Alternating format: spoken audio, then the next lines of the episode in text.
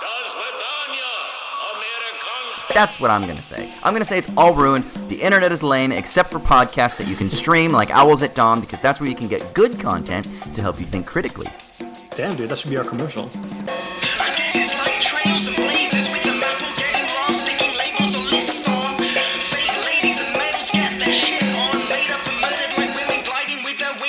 Yo, what is going down? Welcome to Owls at Dawn. We are just two dudes from Southern California who studied philosophy, politics, and religion around the world and decided to start a podcast where we could bullshit with impunity.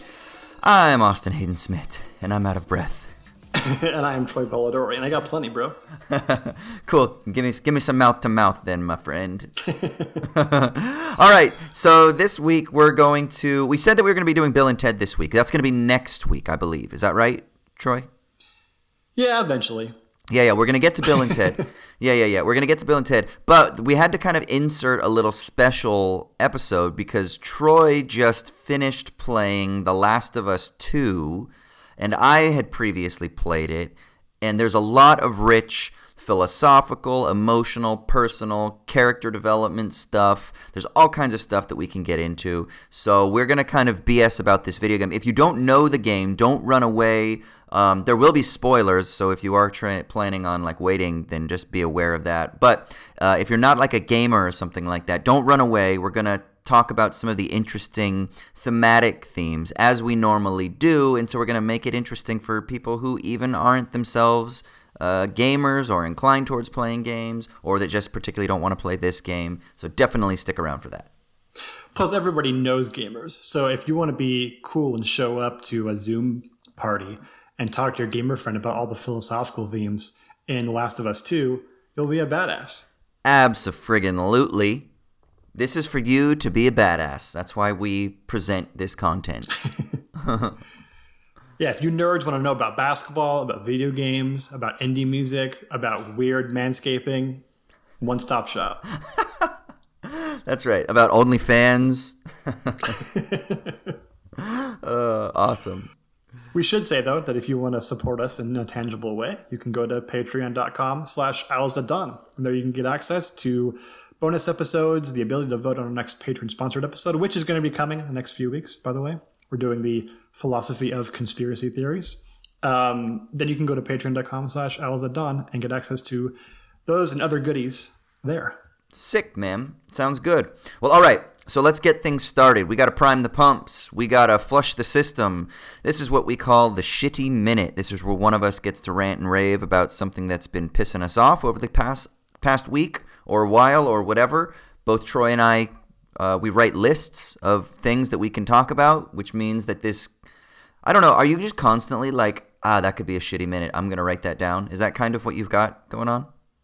Not constantly, but yeah, I do keep a little list on my Google Keep on my phone of things that might be a good topic. Little little list of grievances against Did- the world. Ditto. So uh, that's what we're going to be doing now. It's Troy's turn. Troy, what is your shitty minute? Oh, I should say though, my list of sticky leaves is longer than my list of shitty minutes. So the oh, that's good. overall, on balance, better, That is good. even in these trying times. Yeah. Um, so I just mentioned that you know we're, we're your one-stop shop for a few different domains of culture. That's uh, even though we're you know mainly kind of a philosophy and theory podcast, we get into that cultural stuff every once in a while. And so I felt this was a pretty good time, given that it's the high points of the NBA season, right? It's the conference finals, and by the time this episode comes out, maybe it'll be um, the beginning of the finals, depending on how quickly things go. Thought I'd talk about that for a second. There is a uh, there's a sort of discussion going on. If you don't know the context, the NBA um, shut down back in March when the lockdown happened, and um, they were the first sports league to shut down when one of their players, Rudy Gobert, the Utah Jazz, contracted the coronavirus. And then they went down, the whole league went down, or about two thirds of the league went down to Orlando, to the Walt uh, Disney World Resort area. And they've been, uh, they resurrected their season. They're all playing in the same building, uh, living in the same hotels, getting tested um, like three or four or five times a day. They have like wristwatches that tell them if their body temperature is increasing rapidly in a way that would speak to um, being pre symptomatic, right? Um, and so they've had that going on. They're calling it I guess colloquially it's called the bubble, although I think the NBA itself The bubble. that. They're calling it the campus or something lame like that. But the bubble's way cooler. Um, and it's been a rousing success. No one in the entire They should call it. bubble has They should call it the biodome. yeah, and get like Pauly Shore, get him out of retirement. Yeah, yeah, yeah. Exactly. Who was the Baldwin? Was it Stephen Baldwin who was in that? Uh, yeah, Stephen. Stephen, Steven. It was the worst Baldwin, whoever that is. The evangelical one. oh, is he really? Oh, dude, hardcore. Oh, that makes sense. Still better than Alec, though. Um, so there's been a rousing success. No one's gotten the coronavirus. The quality of basketball, I, I think personally, from watching some of it, has been higher than normal, given that there's no traveling that's happening. Guys are very well rested. They don't have a lot of distractions that you would have in major urban areas um, when you're traveling and stuff like that. You mean So- they're not they're not allowed to go out and get fucked up and bang randos? unless you're Lou Williams and you're just like, fuck, I'm going to do it anyway. And look what and look what happened to his team. exactly. Yeah, I'm, I'm, I'm drinking up the salt there for sure. um, so, in that context, there's been discussion about whether or not there will be an asterisk on whoever wins the championship this season because of the abnormal circumstances and stuff like that, right? And this rubs me the wrong way. And here's why. So the whole idea of an asterisk, obviously that's a, you know, that's a cultural thing. I, I don't even know how far back the asterisk on a statistic to designate um, some abnormal circumstance or context when that starts, but clearly it's like mid 20th century at the latest, right? I'm guessing. Um, in in the NBA, it's most uh, sort of associated with Phil Jackson, who was the um, former coach of the Chicago Bulls during the the Michael Jordan era. If you watched The Last Dance, you know about Phil Jackson and his hijinks. What a great character he was. Um, and he said that the San Antonio Spurs in 1999 deserved an asterisk on their championship because it was the first of a few different lockout seasons that happened in the NBA where um, the owners, because there was no collective bargaining agreement that had been agreed to with the players, um, locked out the players from playing until a uh, collective bargaining agreement could be agreed to. So it's like the opposite of a strike, right? They're locking the workers out um, and holding back paychecks in order to sort of um, get them to acquiesce. And so they only played like 45, 50 games, something like that. And the Spurs um, won the title. Tim Duncan was like in his second year, and he was, I'm pretty sure he was finals MVP that year. Um, and they were a great team. And it was weird because they ended up playing the New York Knicks in the finals, and the Knicks were the eight seed in the East. Like they were the worst team in the playoffs, um, who made it to the playoffs, and they got to the finals and played the Spurs. So it's just a weird thing. Like that never happened before. Like that never happened. It's not even close, right? Like I think a five seed is the worst seed to ever make it to the finals, and that was like the the Olajuwon Rockets, who were definitely better than a five seed, right? Um, you never see like an eight seed or like a, a like a sub 500 or average team make it to the finals. That's weird. So Phil Jackson said they deserved an asterisk, and that's always been kind of associated with like a slight on a team, right? Like you didn't really win, right? Um, things were weird. You got lucky, and so people are talking about whether that's a similar, a contextual marker should apply to this season, and that seems to me completely and utterly wrong.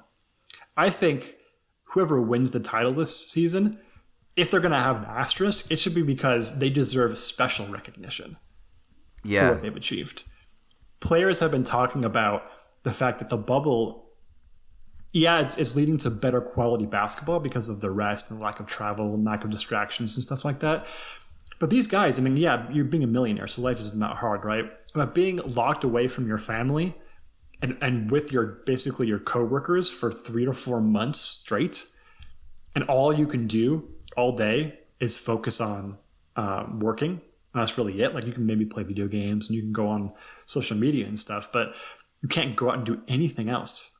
Like not even we have it that hard, right? Compared to uh, as far as lockdown, like I can go to outside and, and go to a get takeout from a restaurant and um, you know I can't go to a movie and I can't go to a concert and stuff like that, and that sucks. But it's way more restricted um, what they're going through right now, and a lot of guys have said that it's really had an effect on their mental health. Paul George of the Clippers being one of them, and everyone hates Paul George, and rightfully so. Um, but they shouldn't hate him for that, right?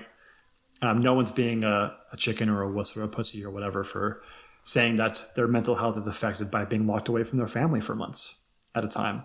of course. And so, yeah, what? No, I, I saying of course, of course that would. Yeah, for sure. Um, so yeah, I think that whichever team wins this year deserves special recognition for that. They um, were able to overcome incredibly uh, mitigating circumstances that were very much not in their favor um, to come together and win. Uh, and this is not just me saying LeBron deserves um, recognition if he wins from people who were trying to take it away from him uh, before he even has a chance to win. Uh, I think this would be the case even if the Heat win. The Miami Heat are um, they were a five seed, or they are a five seed, and so that would be pretty historically um, unique for a five seed to make it to the finals and win a championship. It's only happened, I think, at least at least one time before with the Olajuwon Rockets. But even beyond that, the Heat don't really have a superstar. Like Jimmy Butler's their best player, and he's an all star, but um, he's not like a top ten player in the league, at least not anymore. Um, they're a team that that runs entirely on uh, incredible defense and sharing the ball and great three point shooting and um, and great coaching and stuff like that. So, in, if they were to win, that would be, probably be the circumstance for people who want to put an asterisk on it because it's a weird circumstance or a weird outcome. Uh, but I don't think so. I think that whoever wins should be celebrated for uh, coming out of this whole thing on top. What do you Yeah, think? yeah. I mean, it seems to me. Yeah, I, I saw some dude on Twitter. How many how many titles does LeBron have right now? Three. Three, yeah. Yeah, I, I saw someone say that LeBron will be the first person this year uh, in history to have three and a half titles. and uh, and and the, the tweet went viral, and everyone was kind of laughing at it and talking shit. Um, here's the problem, though. Like, so when you put an asterisk, or when you talk about putting an asterisk, it's meant to, like you say, it's meant to signal some sort of aberration that devalues the accomplishment, right? It's supposed to add a qualification to be like, oh well, but it's not as valid as normal because the conditions were different. Like you say, it shouldn't be an asterisk. It should be like a plus sign to be like, holy fuck, like they did it while there was a global pandemic, while they were away from their homes, while they were dealing with the mental health issues. Um, absolutely. I, I- while there's the fucking racial issues that the NBA has been very active and participating in, right? Like they almost, they almost like striked. They almost went on like a full wildcat strike for the rest of the playoffs, right? So like there's a lot of shit that's going on that they're pushing through um, and not to be like oh my god let's praise these guys who are millionaires. I'm not trying to like coddle them. I'm saying that there's a lot of shit that compared to regular seasons actually shows you why this is a spectacular season right? Like there's something spectacular about the accomplishment of winning in the bubble right? But here's the thing. If you're going to put an asterisk where does it stop do you put an asterisk against uh, LeBron's championship when Draymond got ejected and when there were the injuries in Golden State? You know, Golden State lost when they were up three to one. Do you put an asterisk You, there? should, you shouldn't put an asterisk. You should put a pair of balls because Draymond kicked him. because he kicked him in the balls, right? But I mean, do you put an asterisk and you say, well, but they didn't really beat the full team, right? Do you put an asterisk in last year's title because Durant was injured? Do you put an asterisk before sports science was a thing or before teams were evenly matched when you just had fucking Wilt on one team and Bill Russell on another team and they won fucking 30 titles in a row because it was just a bunch of white dudes who couldn't dribble with their heads up? Like, Oh, come on. also, because there were eight teams. Yeah, there were eight teams. Like, do you put an asterisk? Do you put an asterisk against all of those things? I mean, fucking like where, where does it stop? What is the criteria? Because the point is, is that the championship kind of signifies you were the best team under these circumstances in this season uh, during this time period, right? Like like or I'm sorry, the asterisk doesn't do that. That's what the title does. So the asterisk is meant to kind of like somehow speak to an aberration. But I actually think that in these circumstances, in this context, considering all of these strange things that have gone on, these are the people who fought the war of attrition and came out on top, whoever they might be. Right? And there's still a chance that the Boston Celtics win the title. So I will even celebrate them for No, their they'll, victory. they'll deserve an asterisk. but the other and I'll tell you why. but, but the other three teams. Yeah, yeah, right. uh, yeah, Yeah, exactly. yeah. The, the one exception to the to the claim I'm making is that all the the titles that the Celtics won in the '60s have asterisks on them because there were eight teams. there, there were eight teams. Um, yeah, But everything after that does not have an asterisk. yeah, yeah, yeah. No, and I'm Even their 2008 win with KG and Paul Pierce and and Rondo and Ray Allen. They get to have that one. Yeah, whatever. I don't know. I think there's an asterisk there because they were the first ones to manipulate the whole loading up of the team, the big three. That's the first time it was done. It's you know, they stacked their players. That's kind of fucked up. So This would be this would be a good a good task for me to go through every title since like 1980 and see why there should be an asterisk. Yeah. Well, you know what? I'm actually opposed to the idea of an asterisk anyway. Like, even thinking baseball, people talk about like the McGwire uh, record, or they talk about the Bonds record and the Sammy Sosa records, and then that whole era should have an asterisk next to it. Well, here's the reason it shouldn't because everyone was juicing. So the playing field was pretty level. So the accomplishments in their context are still stellar. Now, if you want to say, do we compare Barry Bonds to Babe Ruth? Well, first of all, how do you make those intergenerational comparisons anyway? That's not the point of records, right? I don't think it's to be able to be like, is somehow Barry Bonds the absolute equivalent of Babe Ruth or of uh, the Roger Maris record for the single season home or whatever, right? No, the point is, is this what this does is this really reveals the difficulty of using kind of mathematical calculation to make those types of value judgments. But I just don't think that asterisks are a useful way of delineating and making the value judgments about he was worthy, he was good, he was the best. I just don't think that an asterisk is useful, and I really don't even think that maybe statistics are that useful towards that end. But um, I think it definitely at least shows us kind of the difficulty of using those types of quantification methods. I'm just waiting for you to say numbers don't exist. Well, they don't fucking exist. Just be a pure quantitative nihilist. I am one. Fuck. No, but I agree with you totally. Um, although I will say, I think intergenerational comparisons, like in baseball, where statistics are are much more much more accurate or represent what actually happens as an outcome on the field in a way that basketball doesn't quite get. Um, I think intergenerational comparisons have a, a role, but they shouldn't be in the terms of pure outcomes, like in terms of like uh, like total um, outcomes, like most home runs or highest batting average, or those are just antiquated statistics, right? And they're obviously not weighted according to competition, right? I mean, Right. if you want to compare McGwire, Sosa, and Barry Bonds to Aaron Judge today, right? Do so in relation to um, the the sort of weighted average, right? So when Pedro Martinez has an ERA of like 1.9 in the middle of the steroid era in 2000, that was like one and a half runs lower than the next guy. That's how absurd, absurdly good he was. Now, if Clayton Kershaw has a 1.9 ERA, ERA the next guy's like 2.05, right? They're pretty close. Now that obviously Clayton Kershaw is still great, but that doesn't really tell you via weighted averages um, how much better he was than the competition. Right? Also, it's hard to say because Babe Ruth wasn't wasn't batting against Pedro Martinez, whereas Barry Bonds was, right? Babe Ruth was batting against like a guy that I'm sure was decent and was athletic, but but it was like that's like me going to a fucking who had just downed five beers in the dugout. yeah, he had just down five beers. Uh, he probably was out till five in the morning, you know, at some sort of fucking speakeasy bar. You know, I mean, like, it's a, it's very difficult. That's why I think the intergenerational comparisons are so hard. Like, I don't want to invalidate, uh, like. Wilt Chamberlain or Bill Russell's dominance, but again, it's a very different era. So the intergen- intergenerational comparisons to me just don't. I'm just not into them. I just I just don't find them very useful. I kind of am, I'm I'm just tired of them. Yeah, the, the whole impetus doesn't really even seem to be like how good was this guy relative to his competition versus how good is this guy relative to his competition.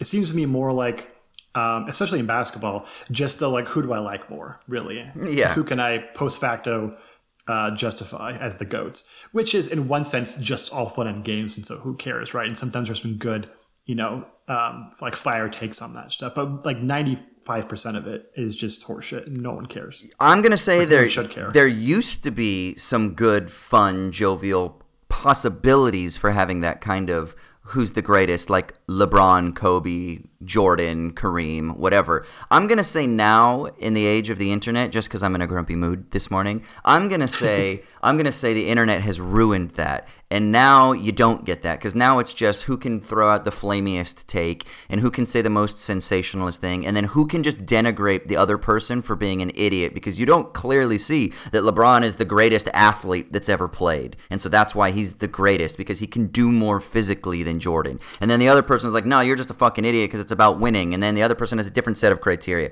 So it's just about shitting on the person in an age of sensationalism. So that's what I'm going to say. I'm going to say it's all ruined. The internet is lame, except for podcasts that you can stream like Owls at Dawn, because that's where you can get good content to help you think critically. Damn, dude, that should be our commercial. I just made a commercial. Someone cut it for us, please. And you know what? Just to kind of wrap this up in a bow, and I'm sure you'll agree with this because this is kind of an Austinish take. That kind of stuff really takes away from just appreciating what's good and valuable about the thing itself. Constantly talking about whether it's better than something else and some abstract, um, via some abstract measurement that you haven't even really put together in a rational and coherent way in the first place, right?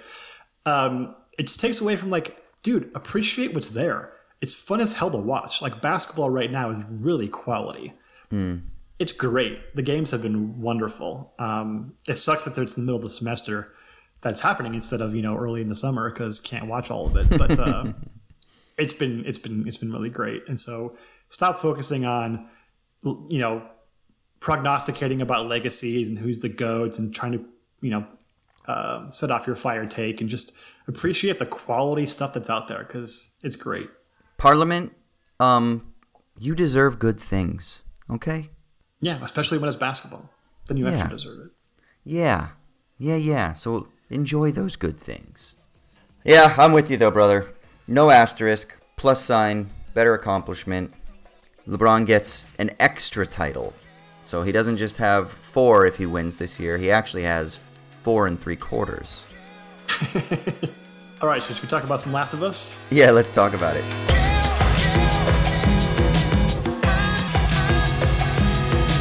Let's move from one domain of culture to another. Yeah, that sounds good. So, okay, we should probably give, for people who don't know, The Last of Us was a game that came out in 2013, um, produced by Naughty Dog, uh, directed and written by Neil Druckmann and his team. And it was a, a- kind of universal sensation. Critical acclaim from from the critics and then also from gamers. Pretty much everybody fell in love with it. And it is a very kind of simple story, but with lots of layers. It's a post-apocalyptic world. Um, I mean, well, how do you want to say? it? You you're very good at these kinds of descriptions. Give the the synopsis of game one. Because we have to talk Yeah. about game one before we can get into game two, which just came out this year, and that's the reason. But yeah, give the give the synopsis for game one. Yeah, I think you're absolutely right that it was uh, get universal acclaim from both critics and gamers. It's kind of the game that nobody hates because it's just so obvious that it was utterly unique um, for its time. Uh, not in terms of its plot, because its plot, as you said, it's, it's very simple and straightforward and actually cliche, right? Post-apocalypse because of, uh, in this case, it's a um, like an airborne uh, kind of virus that creates zombie-like creatures, but they're more like you know infected by a virus, um, and that sort of sets off the apocalypse. And then you deal with you know the cliche Walking Dead style: the humans who remain are actually the greatest enemy, more so than the infected, right? Um, and so that all sounds kind of boring and cliche, and it's been done before and done to death, right? No pun intended. Um, But the the uniqueness of the game is both its its form in terms of it was it's extremely cinematic, right? It's Extremely. a little bit shorter than a lot of other games um, that are you know probably like RPGs and some bigger AAA games are like 40, 50 hours. This is like a 20 hour game. Um, and that's in line with like the Uncharted games, which Naughty Dog also did, um, which actually are much shorter than that, but uh, they're more cinematic in the same way. Uh, and then also the writing uh, is top notch. It's you know, it's the kind of thing you would be impressed to see in a film. You'd actually probably wouldn't even think of uh, anything but maybe HBO having this quality of, of writing and acting.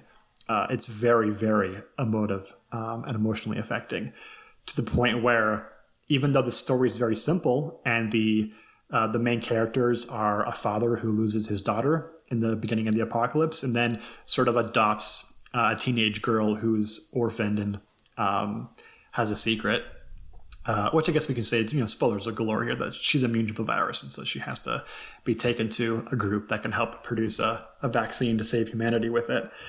And these two characters, it's a kind of classic, not biological, but father daughter type situation, and you just utterly fall in love with them. It's impossible not to. Um, the rapport is fantastic. They're sarcastic with one another. The acting, the voice acting is, is phenomenal, and even the even the voice acting, the actual like facial acting, especially in the second game, um, I thought was was I, I couldn't believe how well they were able to get body language into a game because that's like the last thing in, in video games that hasn't really gotten up to snuff yet. The the body language is not able to be expressed in a way that's not stilted, but this game had it. Man, um, I don't know if you felt the the same way about that, but I, I felt like I noticed it constantly. Totally, totally. I mean, it's it's um, it's an immersive game, but I think part of the reason it's so immersive is because of its ability to elicit empathy, right? And one of the ways that we elicit empathy is through body language and things like that. So, absolutely, absolutely. And that was the big um, the sort of big effect of the first game um, because it traded so much on this empathy and you love these characters so much. You understand their stories you sympathize with them you understand the reasons for why they do what they do right? Yes. whether they're good or bad ultimately. Whether you would judge them objectively as being right or wrong. You understand their reasons and so you can sympathize um, because of that reason.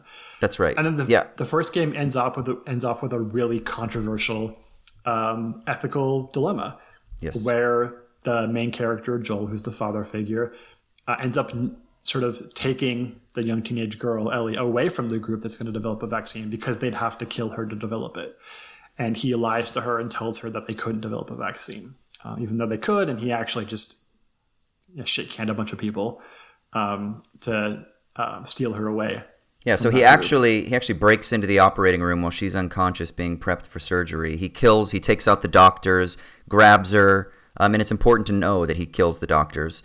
Um, he grabs Ellie, runs away, um, kills one more key person on the way out, and then drives off. And then he tells her the lie, and that's how the first game ends. Right? Is him having fed her this lie, and her kind of dealing with some survivor's guilt and kind of like a, a lack of purpose that she felt like maybe she had something that she could offer the world that she was going to you know be useful to to save humanity.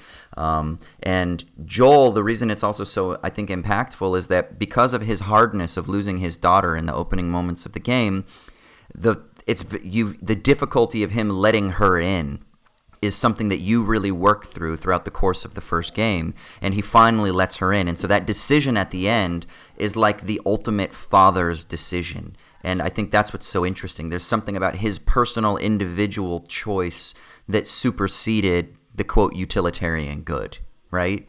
And that is a really interesting ethical dilemma for the game to kind of leave you on because you probably are conflicted. Rationally, I could say, God, man, that's a selfish decision. He did it for his own emotional well being or because his own concern and care. Also, you could say, I like Ellie. I want her to survive. We've just bonded with her. I want to see her story grow because she's a wonderful young woman as she's kind of like turning now into this young woman dealing with her own sort of like romantic longings. It turns out that she's uh, she's got a partner in the game.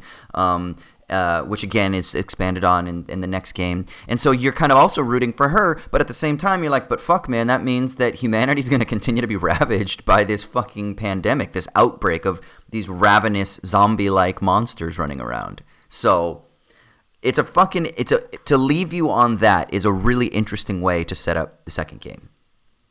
Yeah, and I think you know uh, one factor that made that game so successful, and you've mentioned it. Um, we talk about games being immersive. Usually, what we mean is something about like the combination of the visuals and the sound design and the action makes you feel like you're there. That's the phrase we use, right? We talk about movies being the same way, right? Like uh, Dunkirk.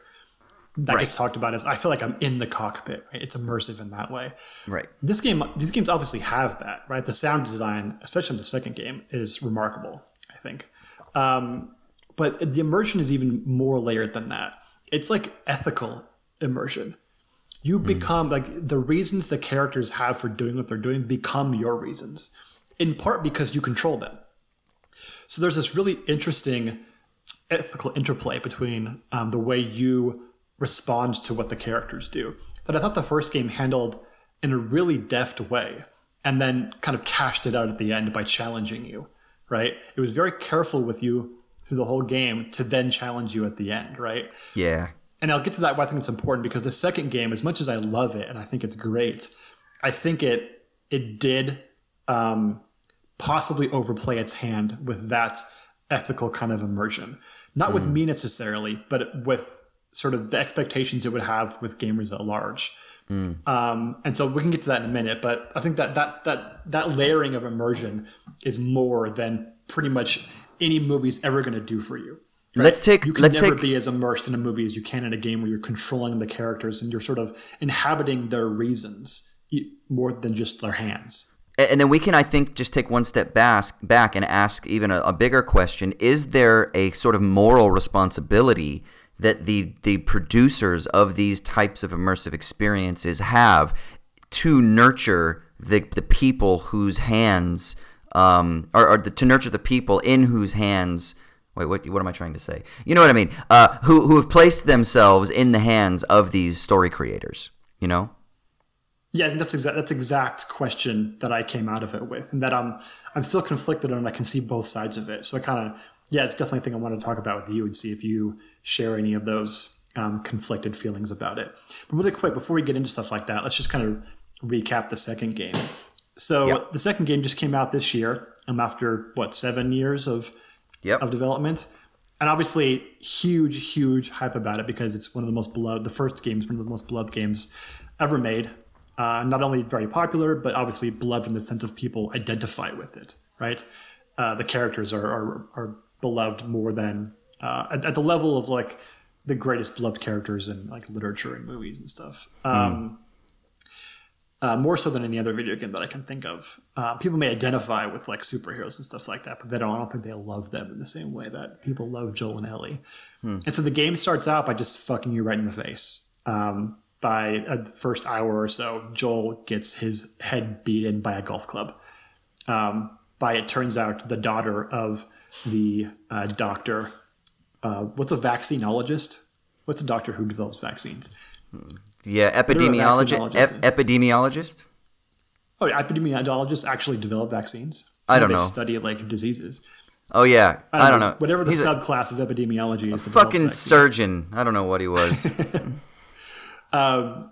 The daughter of, of that doctor who was going to operate on on Ellie and, and hopefully develop a vaccine um, hunts down Joel after about four years, I think, yep. and uh, finally finds him and then beats him to death with a golf club right in front of Ellie. Uh, she's trying to save him, and it's gut wrenching. Um, it's probably the part in the game where I, I most think they uh, abrogated their responsibility. Not by killing Joel, I think that was necessary for the story they were going to tell, um, but by doing it in this, it's incredibly violent and disturbing way. Like the glee on the girl's name who kills him is Abby. Uh, the glee on her face when she's doing it, I think is supposed to convince you that she is pure evil, that she has gone beyond any possibility of being reasoned with as like a moral agent. um, and that may not be true, right? But it certainly comes off that way, and it's one of the first things you experience with her character. Yeah. And well, and let's before you even find out what her reasons are, right? well, well let's add let's add another layer to this though. So before that though, we're introduced to Abby. Uh, so yeah, so we don't really know exactly what her mission is. You can kind of piece it together, but we're, we're we don't really get the kind of specifics of it yet. But early on in the game, it switches gameplay to where we're controlling Abby. And this is what I think is really one of the subtle elements of the game. We learn how to play the game, like the basic controls of running and jumping and shuffling along ledges and things like that. You learn that through the eyes of Abby. So there's almost like this childlike childlike instruction into the world of the game through Abby, which I think also courts our investment into her as a character. And then there's a bit where you actually then have to try to get her to be saved from uh, from you know like not just the infected but all kinds of other things and then two of the the quote protagonist characters Joel and Tommy they help her escape and you again are invested in her survival so there's a sense in which you have already invested in her character and you've brought her character to the events that eventually lead her to murder Joel. So you're also complicit in the murder of Joel. Right? Yeah, I mean, I think it's it's so minimal. You only control her for a little bit of time, so I don't know that you're really fully immersed yet. And like I was saying before, the immersion that the game does a special job with is the kind of like ethical or rational immersion, where you inhabit the reasons the characters have, not just their actions, not just like their pure behaviors, right? And you don't really do that with Right. Abby in the beginning. Uh, a little bit in terms of like running away from danger, but that's pretty minimal, right? Um, so yeah, I, I do understand though that they. I, I think the reason for controlling her early in the game is just so that's not as much of a surprise when the middle of the game happens and you control her for a long ass time. Um, which still, of course, pissed a lot of people off, and I think understandably. I so. think I think it's I think it's also though so that you're like, man, I was fucking complicit in bringing her to Joel. Like I was part of that. Yeah, but I mean, you don't know why, so I don't. I don't know that. I think the complicit stuff happens a little later when you know why things are happening. When you fully are at the same level of knowledge yeah. that the character is. Yeah, yeah, yeah. Yeah, yeah, yeah, yeah, yeah, yeah. I think you're just more surprised more than anything um, when you find out that Abby gets led to, to Joel and then and then you know brutally murders him. Um, and I do wonder. We can come back to this, but I think it'll make more sense in the end, perhaps, and, and judging the whole work as a whole. But I do wonder why the choice to have her brutally murder him with a golf club instead of just shooting him in the head.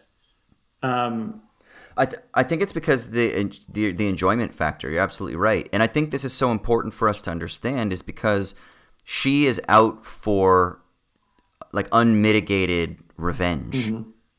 Well, not not not Like just her revenge, father, right? Punishment. yeah, punishment. Right, right, right. Punishment. So I think I think that's part of it. Is there is a sense in which I think there is a sense in which that enjoyment factor that you talked about, which later we start to see is quote justified from her perspective. But I think we're supposed to really understand, like, um, I think we're really supposed to understand like how deep she was hurt, and then how some people respond differently. Some people fucking break, and she had a break. You know? Yeah, I mean, I, I wonder if it's a break. Uh, it seems much more like it was a fantasy that was enacted um, more than anything. But yeah, we, we can come back to that because it'll maybe make more sense later on. So um, Yep. she kills him, uh, takes off, leaves Ellie alive, even though Ellie's there. Um, so she's not, you know, the I guess the most brutal you could possibly be. Um, and then Ellie, of course, uh, and Joel's brother uh, set off separately, but eventually join up to go and find Abby in Seattle. Um, they do so, and then the second that they finally meet, the whole game switches, goes back three or four days, and you uh, take over Abby to relive all of the events that Ellie just lived, um, getting to uh, Seattle and then trying to find Abby. And so, all the people that Ellie has to uh, kill and torture to find out where Abby is in Seattle, you see basically Abby go through finding out that all of the people that she lives with and works with and cares about, um, and especially her, her best of friends, are uh, killed by Ellie. And so, the point being, of course, as you're saying, uh, this empathic connection that you have with this character who you control and whose reasons you understand and whose reasons you internalize as being your own reasons as you sort of incorporate their personality while you're immersing yourself in the game um, comes to as incredible conflict, right? The conflict in the first game happens at the very end, right? And it leaves you with the conflict. Here, the conflict is building almost the entire game, and especially during all of the moments that you're controlling Abby. And it's just, it's exhausting, right? To have this Yeah. level of, of rational conflict where there's points in the game where you want to stop playing. I know a lot of people complained about this, that um, there's points where Abby and Ellie meet when they first uh, fight, and you, or not when they first fight, but uh, later on, you're Abby and you're controlling her fighting Ellie, right? And you're forced. You're and you're forced to try to win. I know a lot of people. They Yeah. they were like, "Oh, I'm just gonna let Ellie kill me" or whatever. I, tried did. it a couple of times. Yeah. yeah, yeah, yeah. And then and I then you pipe bomb on can't. the You are forced. Yeah, I mean, but you're forced to try to win against the, the the the young woman that you have just spent, I don't know, 40 hours of gameplay with through the two games that you have come to love and care about, and now you have to try to actually kill her, right? Conceivably. Yeah, and I know a lot of people were upset about that and considered it kind of a failure that if you want Ellie to win still, then the game hasn't made you empathize with Abby enough. And I think that's just wrong. Um, they knew what they were doing. And they I, I have to think they knew what they were doing was going to get this kind of reaction. I haven't read a lot of what Agreed. Druckmann and other people have, have said in response to the the criticisms. Um, I know that some of the criticisms are like you know transphobic and there's a you know a minor character in the game who's um, who's trans and that becomes a bit of a plot element and there's some like people complaining about anti-Christian propaganda and something. All that's just bullshit. Is Lev trans? Is Lev trans or androgynous? And is there a difference? Yeah, I mean, I, I I don't even know. It's it's it, it's kind of a ham-fisted Yeah. part of the plot. Like it's just kind of shoehorned in there in a way that I don't think was super well done. But that wasn't the criticism. Yeah. The criticism, uh, and that's a fair criticism to make, right? I think some of the trans community probably made that criticism, and that's that's that's totally legitimate. Um, a lot of Yeah. the criticism just comes from you know like GamerGate people and men's rights activists and stuff like that, and that should just be dismissed, obviously, right? But there are legitimate criticisms. But I think it's appropriate for people to have misgivings about um, how they're being treated in this sort of compact they have with gaming companies, right? Because it is true, I think, that movies can challenge you in a way that's morally responsible to a pretty extended degree. Like you can watch a Gaspar Noé film and you know feel like, oh my god, I feel like I'm being like morally violated by watching this movie, right? Um, and then come out of it and not be that offended, right? You have to get to the level of like the cuties movie on Netflix, right, where it's like little children being sexualized, to where people will get really upset about it anymore, um, and feel like they're being violated or being complicit for watching it. Um, but games are different because, as I said, it's not just the the like the physical and emotional immersion; it's the like rational immersion. Like the characters in a really good game with really good storytelling, you their reasons become your reasons, and you internalize um, their inner state in a really intimate way. I think, especially in Last of Us, and that can feel very violating when you are forced, coerced to do things in a game that go against the deepest, um, most intimate reasons you have for everything you want to do as these characters. And uh, so I understand why people reacted to that the way they did. I'm generally okay with being challenged in that way, and don't, I guess maybe just don't really internalize and, and immerse myself in the characters in the way some other people do. So I was okay with it, even though I did want Ellie to win and wanted Abby to kill herself and, then die every time. Um, but I understand why people reacted the way they did, and I think I really hope Okay, that Druckmann and let- the company were understanding of that fact. let's let's return to this. Let's finish the summary real quick because I think that's that's really interesting. But fin- let's finish the summary real quick. Real quick. Okay, where do we leave off? Uh, so Ellie and Abby they fight. Um, you're forced to try to beat Ellie as Abby. Um, the fight ends in a draw. Uh, we kind of fast forward to a year later, let's say. You're back with Ellie. Ellie is now on like a, a farm kind of thing with her girl Dina, who we didn't talk about, but that's also a kind of a really big like B storyline um, with her girl Dina, and uh, Dina was pregnant previously from a guy that she had been in a previous relationship with. But Ellie and Dina actually fall in love, and then they decide to raise this baby because the dude gets killed, um, which also fucking sucks. Uh, he seemed like a kind of you kind of fall in love with him a little bit too. He seems like a cool dude. Um, and so everyone just gets fucking taken out in this. Um, but I think the pregnancy issue is also important to understand because Ellie knows that Dina is pregnant through the course of the game, right?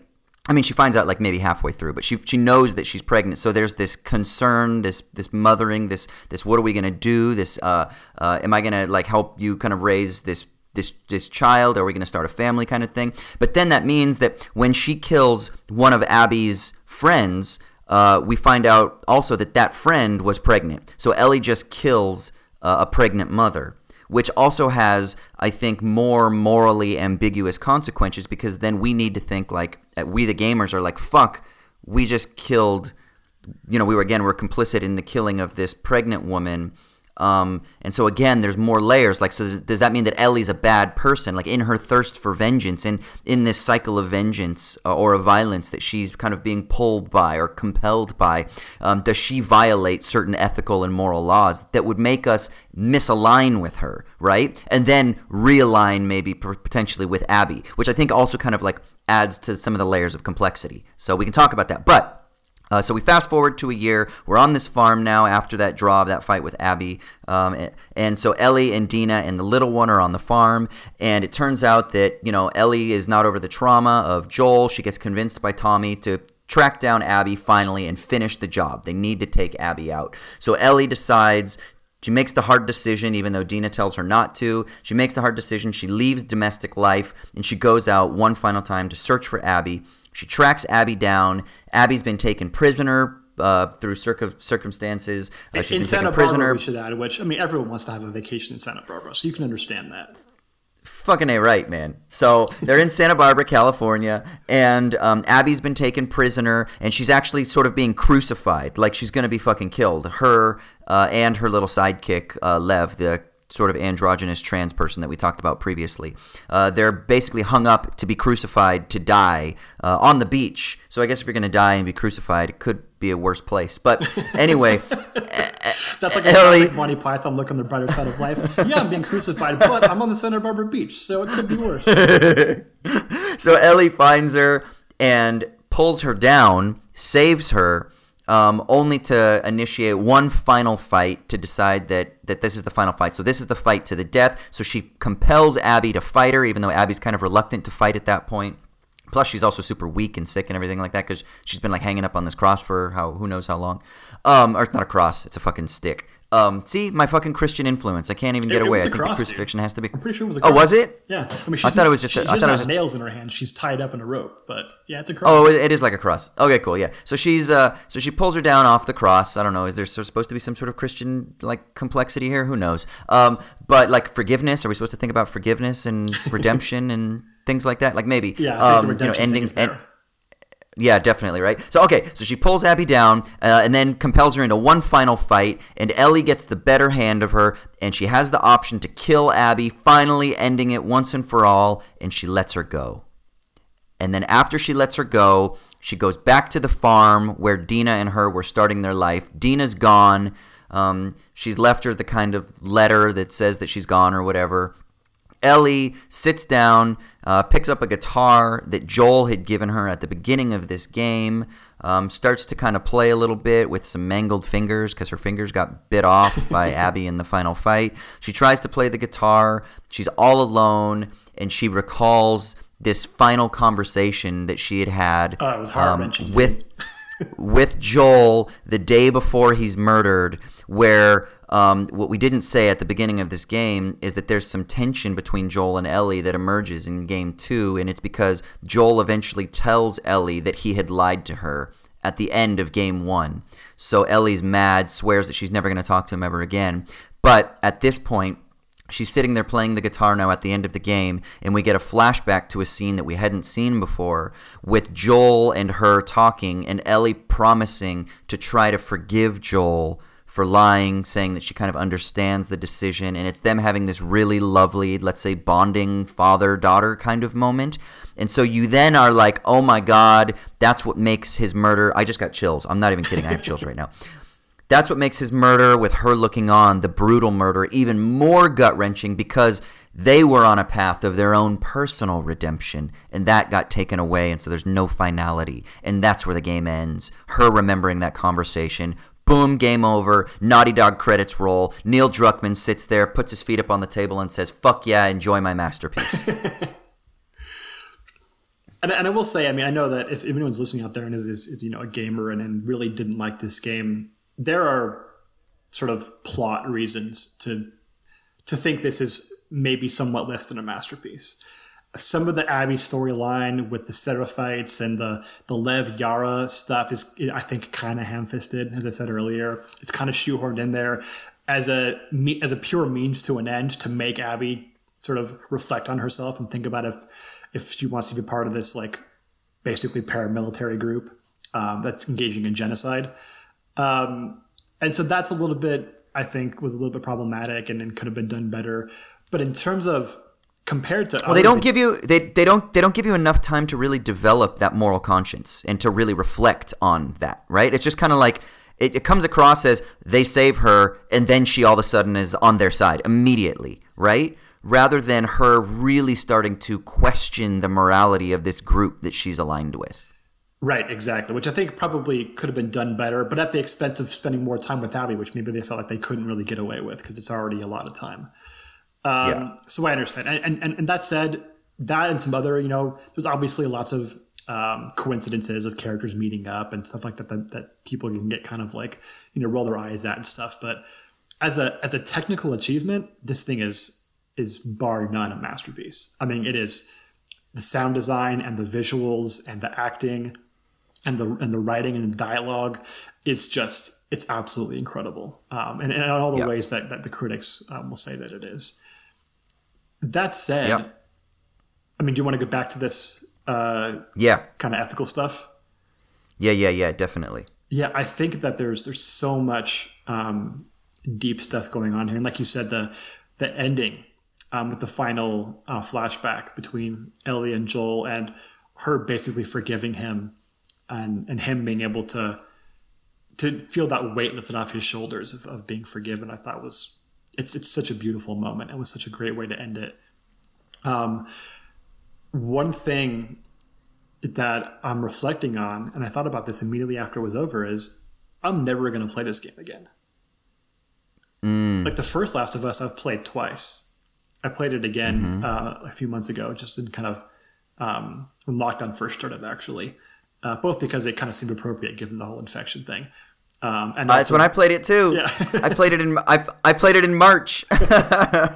Yeah. Um, and it wasn't as good as the first time I played it, just because a lot of that game is just going to be the first time you play it. It's just so shockingly uh, realistic and immersive. You're not going to get as much to say the second time around, but it was still great. I still really enjoyed playing it the second time around. I, I don't think I can ever go back to this game again. I don't think that the value of it will be there anywhere near as much the second time around. Do you feel the same way? I did when I first finished, but I have over. So I'm working on the Wisecrack video script on The Last of Us right now. Okay. and and so my mind has been thinking about this game a bit and i would say over the last couple of weeks i've had a little bit of a pull to want to play again hmm. i'm not going to i'm not going to because i want to wait a little bit i want to forget more but i can see myself kind of getting to the point where i want to relive some of these difficult ethical uh, ethical considerations again yeah, because I'm a little bit more removed from my initial shock and and and the, the affects that came over me after completing it. That now I'm kind of I can see a point where I I'm totally with you, but I can see now that I'm around a different corner, so to speak. Yeah, I'm curious to see if, if that will have a, a larger effect down the line for people. But here's my hypothesis. Um, Okay. so I, I kind of already mentioned the premises here, so this shouldn't be um, too new of an idea. But the first game, I think, has this this really unique feature of the kind of ethical, rational immersion with the characters, right? That's so unique to Last of Us. And then it builds up this trust with you but by building up the trust between Joel and Ellie, who you both have deep affection for, right? And you both kind of you inhabit both of them um, in this special way. And so when it challenges you at the end by creating this this is like really sharp um, moral dilemma and and challenging whether or not uh, you can really um, sympathize truly and fully with Joel, it does so at the very end of the game, and it earns that, right? It's like being a really close friend with someone, and then they challenge you by doing something wrong. Well, Right. if they've been a great friend for a long time, then you can deal with that because you have this deep, abiding affection for them, and so you can kind of work through the issues in a way that you wouldn't if it was someone who was just an acquaintance, right? You might just be like, "I'm just not talking to this person again; they suck." The second game already has this whole first game built up, this whole like deep affection for the characters built up from the first game, and over seven years of people lauding and praising it and loving these characters, right? And, and waiting for this second game for so long and not knowing if it was ever going to actually happen. Um, and then it just like one by one in major points in the game, starting from the very beginning, just like slaps you in the face right? It doesn't really build the trust in the same way the first game does with the player. And it, it's done so purposely, right? It's not because the game was like lacking or the creators were you know, not attuned to um, the dynamics of the first game. They wanted to, I think, subvert that by challenging you at every step of the way and just like really saying, "Are you really going to keep doing this?" Right? We're going to make you watch Joel get murdered by the character that you were controlling. Right? We're going to make you hunt down Ellie as Abby. We're going to make you try to kill her. We're going to, and for me, even, and I don't- I haven't heard a lot of people say this, but when Ellie's at the farmhouse contemplating whether or not to leave and and uh, follow Tommy's wishes and go hunt down Abby again, I wanted to just say no, right? I, I wanted it to end by Ellie just saying, "I give up." I was hoping that was going to be Yeah. the end of the game because I was hoping that she would realize this is not worth it. No one's going to come out better for this. Abby's even changed. It seems like a little bit, right? She's not this pure evil, um, you know, menacing demon that you thought she was. Just let it go, right? That will be the great, a great way for her character to develop and end. And it couldn't because it's still pushing this, um, you know, defects of human nature thing when it comes to, to vengeance and, and desire for punishment and stuff like that and it was just exhausting to have to be forced to do that and to be forced to go hunt down Abby, and I didn't want to, right? Just I wanted to give up. Enjoy Santa Barbara, man. Go get like a go get a Corona and sit on the beach, right? There's probably some in some refrigerator somewhere in Santa Well, Barbara. and and and we're rooting we're rooting for her and Dina in this new baby to to start this life. It's life versus death, and I don't mean that like like in the sense that it's it's a life versus death decision, but it kind of is in the sense that are you going to choose um, this life, uh, this farmhouse with this bountiful field, growing crops again, vitality, vitality. You've got this new baby, this infant. You've got this new loving relationship with Dina, a character that you've also come to grow and root for. So again, you've got life and love and growing and vitality and beauty. And then on the other hand, you've got the cycle of vengeance. You've got revenge. You've got death. You've got anger. You've got violence. You've got evil.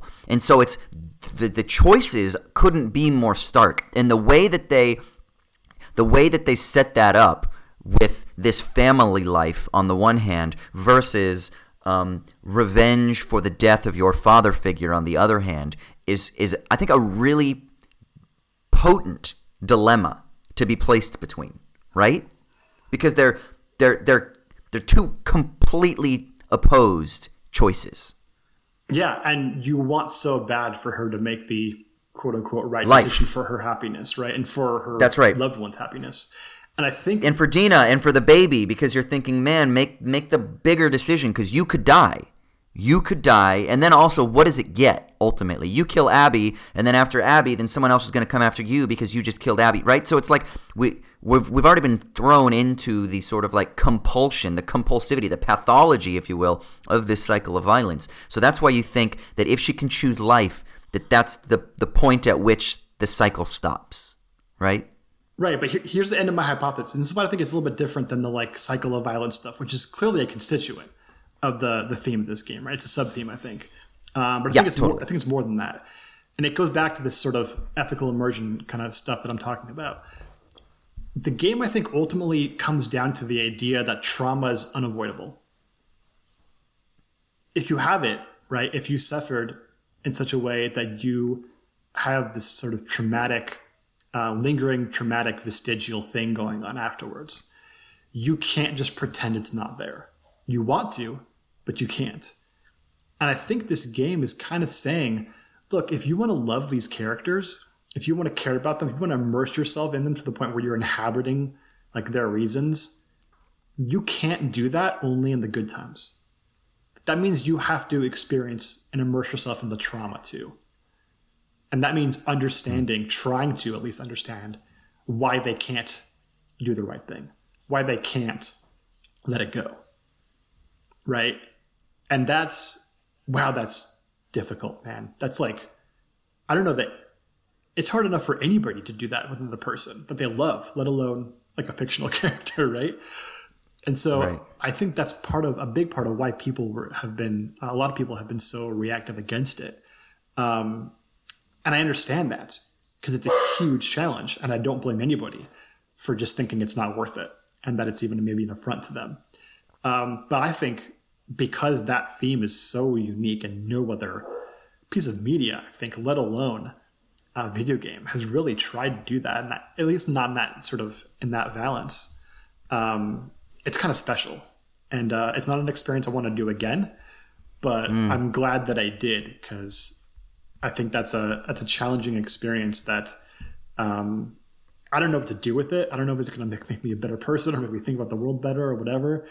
Uh, but it's unique in a way that I think is really special. And um, I think they knew going in they was going to get some of these reactions, and they did it anyway. Which maybe they're being being trolls and being dicks part of it, right? But part of it too, I think, is also thinking that this was an important point to make um, about the unavoidability of trauma, and that's loving someone and caring about them means um, allowing yourself to be immersed in that as well, and not only taking the good times. Do you think? Do you think that um, that we can think about this in in regards to like empathy and the limits of empathy or the pitfalls of empathy versus like something that Bloom ar- ar- argues in his book against empathy for rational compassion, and that our inability to um, let go of the sort of immersion of trauma through the eyes of these characters demonstrates to us one the power of empathy but also signals to us some of the limits of our inability to example um, fully uh, fully rationalize with abby but because we're so bought into the ellie joel storyline that the reason that we never fully root for Abby uh, to win, and that we actually tried to let Ellie kill us. Um, it's not a limitation of the game, but it actually shows us a sort of like limitation of our own rational capacities because we are just empathically geared. And when we let empathy be the guiding, immersive factor, that uh, it kind of limits, if you will, our ability to give attention and aid and, and rational reflection and make ethical decisions and things like that. Yeah, what do you think about that? Yeah, I do. I think there's something to that. I, I am curious about it because I'm I love empathy. Right? We did a whole episode on this. Right? Um, uh, and I think at the very least, I think there's something to say about how powerful the game is in seducing us by fully causing us to invest psychically, emotionally, libidinally, whatever, into these characters, right?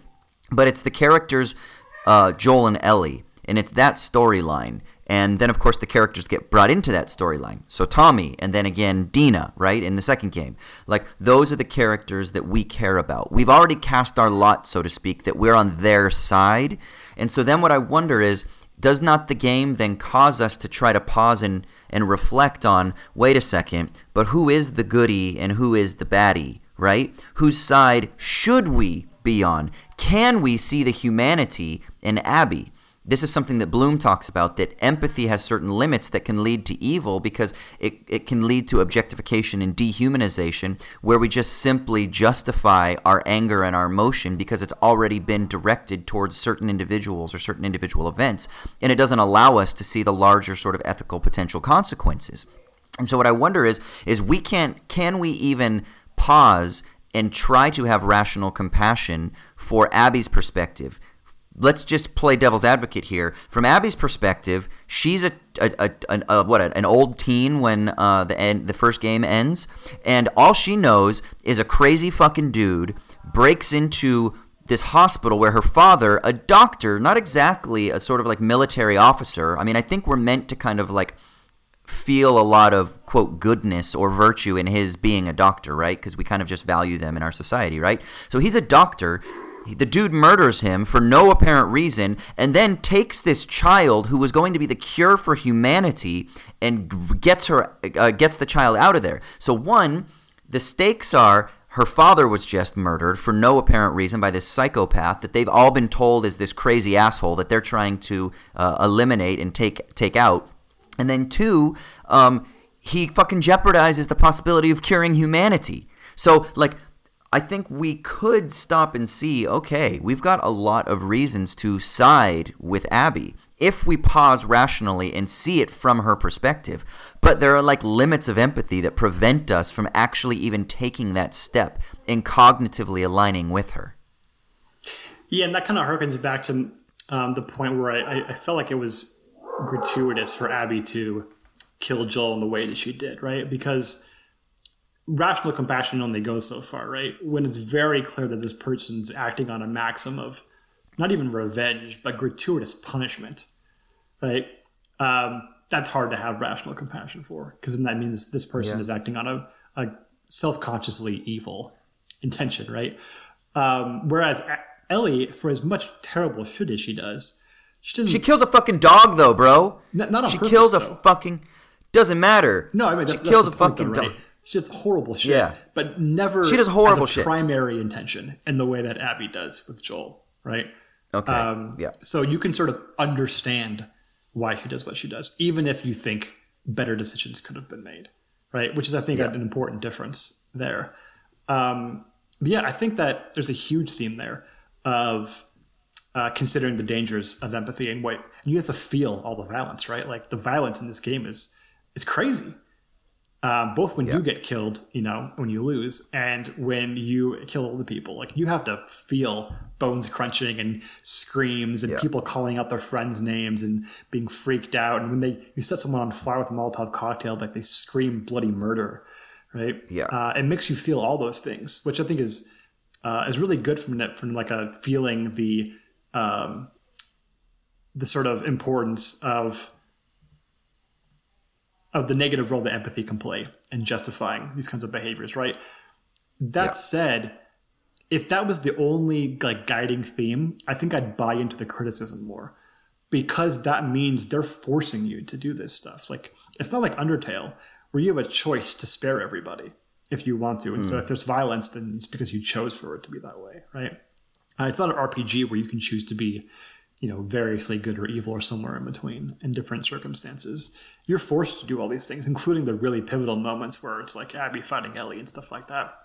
So I think that does kind of break the covenant between creator and and gamer, um, given that you're, you know, you control this character, you're you're forced to make choices. There's a sort of like Kantian thing going on there, right? About um, uh, acting on maxims that someone else can possibly consent to, right? And uh, the gamer doesn't consent to this, and you can break that pact in a tactful way, like in the first game, where you build this trust up, and then you challenge at the end in this kind of in a way that you expect the person to be able to accept the challenge, given the trust you've built up. And the second game doesn't have that feature, right? It, it breaks that trust at almost every uh, major moment of the game.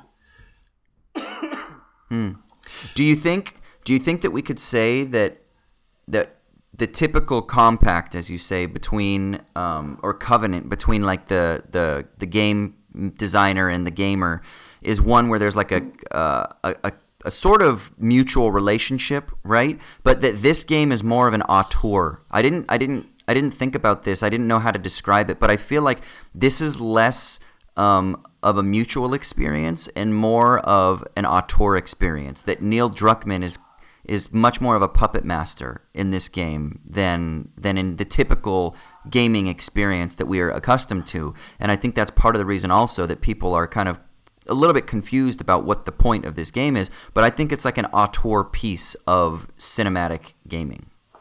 Yeah, I think definitely, and that's why I think that the the cycle of violence and the dangers of empathy and stuff is all obviously a theme, um, but I don't think it's the major one because that I think lends much more credence to the criticisms that have been leveled about the breaking of this covenant between creator and gamer. Um, and if you view it more as an auteur piece, in the sense that um, you know Druckmann and company seems to me at least have this intention of of not fucking with the gamers necessarily, although it certainly can come across that way. I think if you have a certain uh, come from a certain perspective, or if you're really, really, really bought into this this this idea of the um, the covenant of trust between gamers, I think that art has this cl- like a clause in the constitution of art that says it's okay to violate these covenants between creator Right. and viewer if you do so in a tactful way that respects the viewer and it respects their you know cognitive faculties and rational faculties and whatever um, and that ultimately comes out to wanting to make them better in some mm. in some you know relevant way and lots of art works that way right with like purposefully using offensive material to try and challenge someone to help them become more critical and sort of jumpstart them to thought and stuff like that.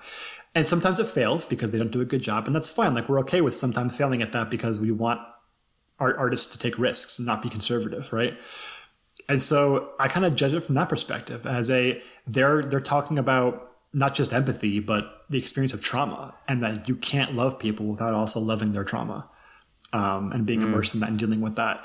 And they didn't do that as much in the first game. They did a little bit with with Joel, right? And you fully buy into his trauma um, by eventually even accepting his weird pathological relationship with Ellie, where he's basically making her his daughter in a way that's you understand, but it's very pathological, right? It's definitely him using her to satisfy his emotional needs. In a way that's totally common to humanity. So it's not at all like a unique kind of pathology, right? Um, and it just does that. It, like it turns that up to eleven in this game, right? And multiple with multiple lines of that kind of pathological behavior. I think in order to challenge us and to have us come out of this and say, maybe you didn't enjoy that experience in the way you normally expect to enjoy games, and maybe we broke the covenant with you by sort of forcing you to do things you didn't want to do. Um, but we think it was worth it.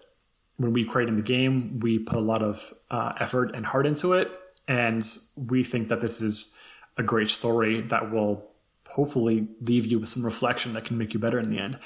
And I think the fact that we're even talking about it right now in this way, as this super important piece of storytelling, whatever the reason is why, it clearly is. We just got to figure out how it is, right? Um, The fact that we're trying to figure out how it's this important piece of storytelling, I think, is evidence of the fact they succeeded. Not universally, but I think they knew they weren't going to succeed universally, given how much of a challenge it was going to be um, uh, to its audience. So, yeah, I think it was ultimately a masterpiece and successful for those reasons, even though I don't expect that to be widely recognized. Do you think that so it's a masterpiece, it's successful, but that it's also a tad irresponsible? Totally. But in the same way that yeah. we, we allow art to be that way. Yeah, yeah, yeah, exactly. And so it's not a judgment to say it's irresponsible. It's more of just a, an empirical description. Yeah, yeah, it's a, it's a judgment in the sense that it's an empirical description, right? But it's not Exactly. a sort of um, it's not a prescriptive judgment, like Yes. you shouldn't have done this kind of judgment, right? Yeah. Yeah, what, what do you think about that in terms of like you know are much more immersed in like avant-garde film and art? Do you think that there's that this there's this this this sort of clause exists that I'm talking about between creator and audience in terms of being more allow or like permissible to um, break these covenants in a way that we wouldn't normally allow in other domains? Yeah, see, here's the problem. I am not a gamer, and so I'm not immersed in that covenant, that unspoken covenant. Or maybe it's not even unspoken. Maybe it is quite explicit.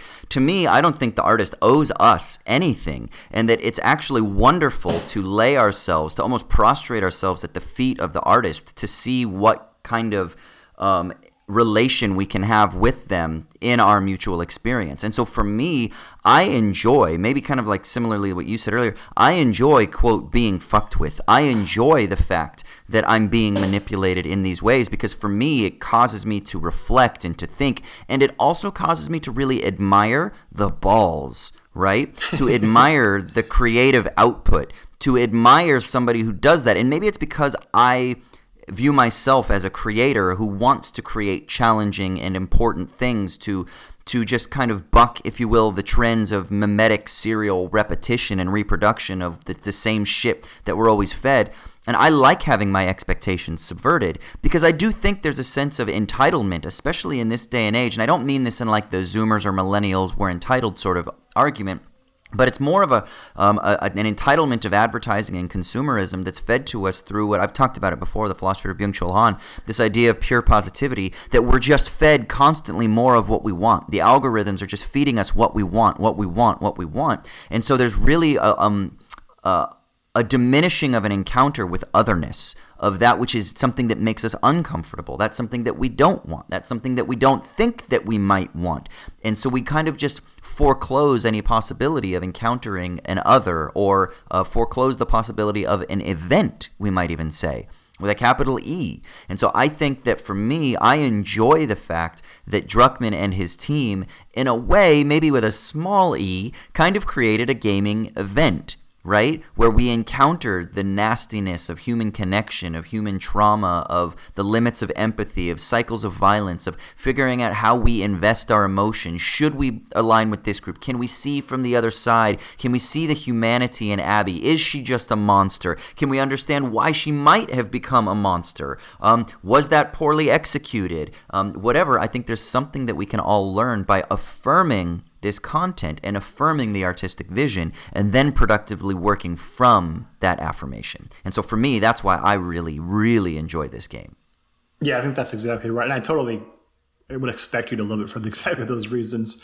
Um, I think you're probably of anybody the most willing to give the artist complete 100% leeway to do whatever they want to fuck with you.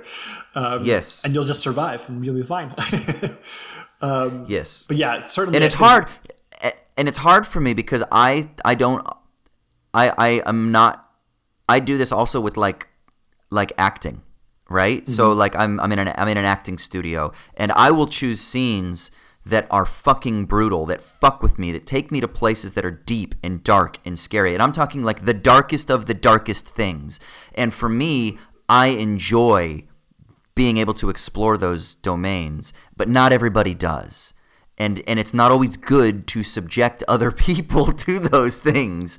And yeah, especially and if you don't sort of advertise that in the first place, which I know has been some of Exactly. the backlash too, is that this was not in any way um, advertised to be the case. Which Well, and I is think the trailer the well the trailer even lied. From I think the trailer actually has Joel saying a line that Joel doesn't say in the game because he's dead by the time that line is delivered, and it's actually um, another character. I think it's Tommy maybe or somebody else that says that line, and it's like, and it makes you think that Joel is going to be there till the end, yeah, right? which, which is So a misdirection to make you not think that Joel's dead in the beginning of the Right. game, right?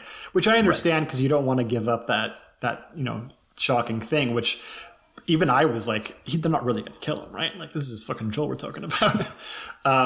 right. So yeah, I get that, but at the same time, it makes you understand why people can feel misdirected and like, you know, I think it's the case. I'm not a huge gamer, but I think I'm more of a gamer than you are, and it does seem to me like there's this, you know, video games I think are just getting into that period where they're it's okay to consider them as and judge them as pieces of art, like in the last you know eight to ten years, and films, it seems like since they've been that way for you know a, um, a century, that you can do things in film and take risks with your audience and challenge them and misdirect them in ways, and they'll kind of keep with you, right?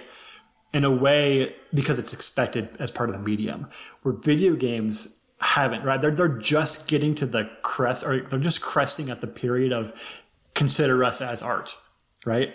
And so the great storytelling games like Last of Us and Red Dead Redemption and God of War and stuff like that, they give you the catharsis at the end, right? They're great storytelling in the classic Aristotelian sense, where they're going to give you that cathartic ending. It's going to, even when it's tragic, it's going to make you sort of expunge that energy out that you've built up through identifying with the characters. And this game just says, fuck no, we're not going to do it.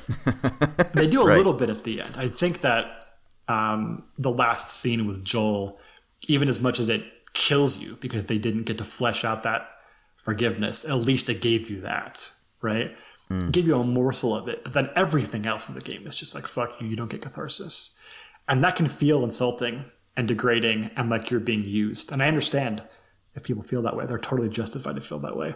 It really just comes down to, and this could be the legacy of the game, right? Does this allow future big budget games to take risks and not feel like hmm. they have to do things to satisfy their audience in order to exist, right? Films have that, right? Music has that. TV, even kind of in some ways, has that. Um, video games don't yet. And maybe the legacy of this game will be that it now allows for that to be the case, which would be a great thing, I think, because it allows for a great diversity of storytelling. Yeah, that's really interesting.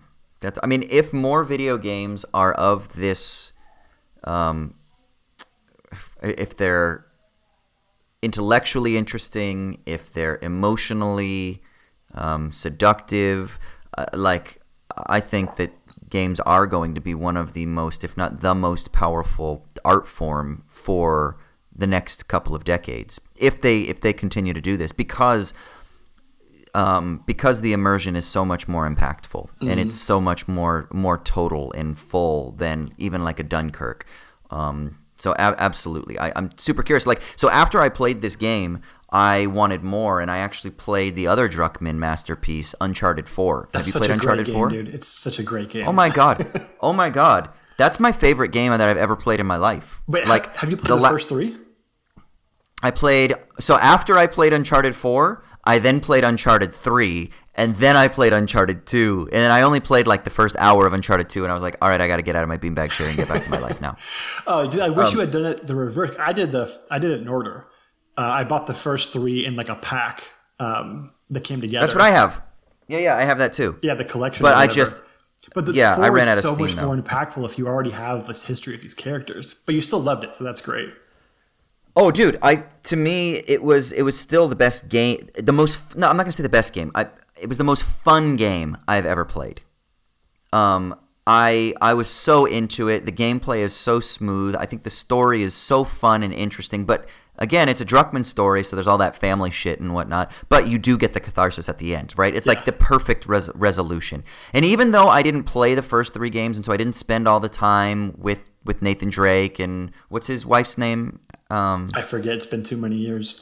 yeah, but but like I didn't spend all the time with them or with Sully, you know, the kind of like mentor dude. I I I knew about it a little bit because I I periodically even when I don't play games, I kind of like to watch, you know, uh, like what are the best games that are out and what are the best games ever made and stuff. I just know that I love them too much, so I have to like stay away from them because I would just be a total fucking gamer.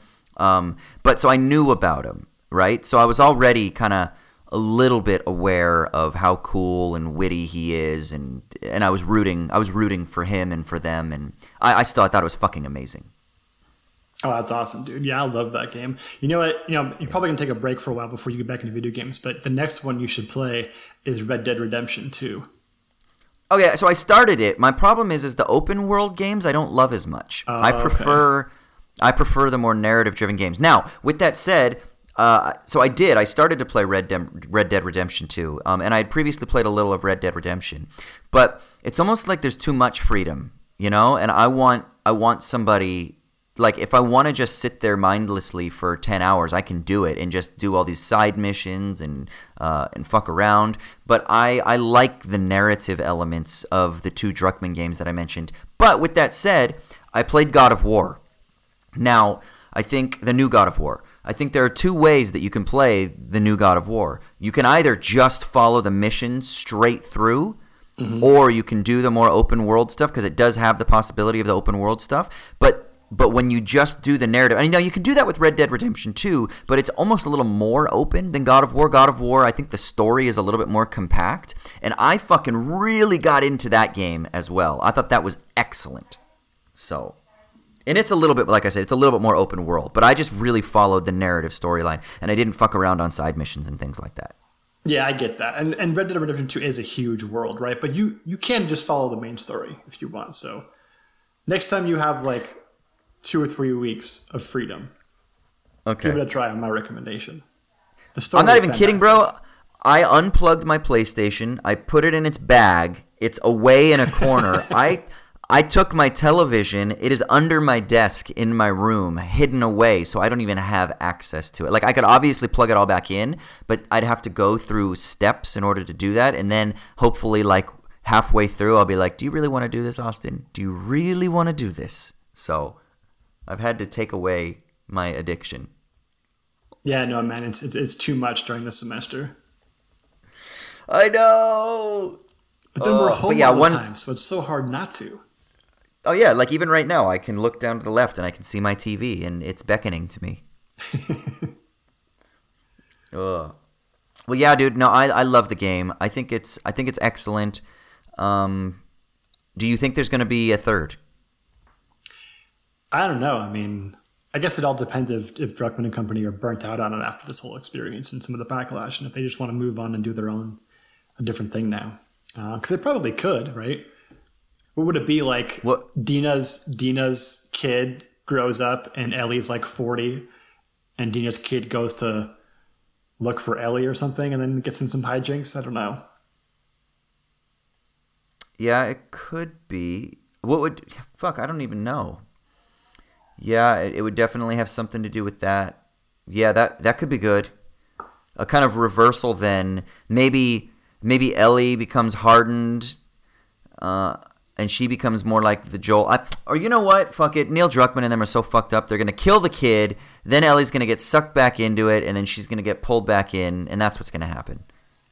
Or Dina, think- or I don't think they could do that again. They couldn't do the Ellie Revenge tour again. It would have to be her as a, as a secondary character, being old and you know, You think? not old and wise, but old and like beaten down. yeah, Yeah, no, Yeah. I'm going to say they're probably not going to do it. But then maybe the money comes calling and they decide to do it. Who knows? yeah, true that, man. True that. Well, sweet. Let's go ahead and wrap that up there. Yeah.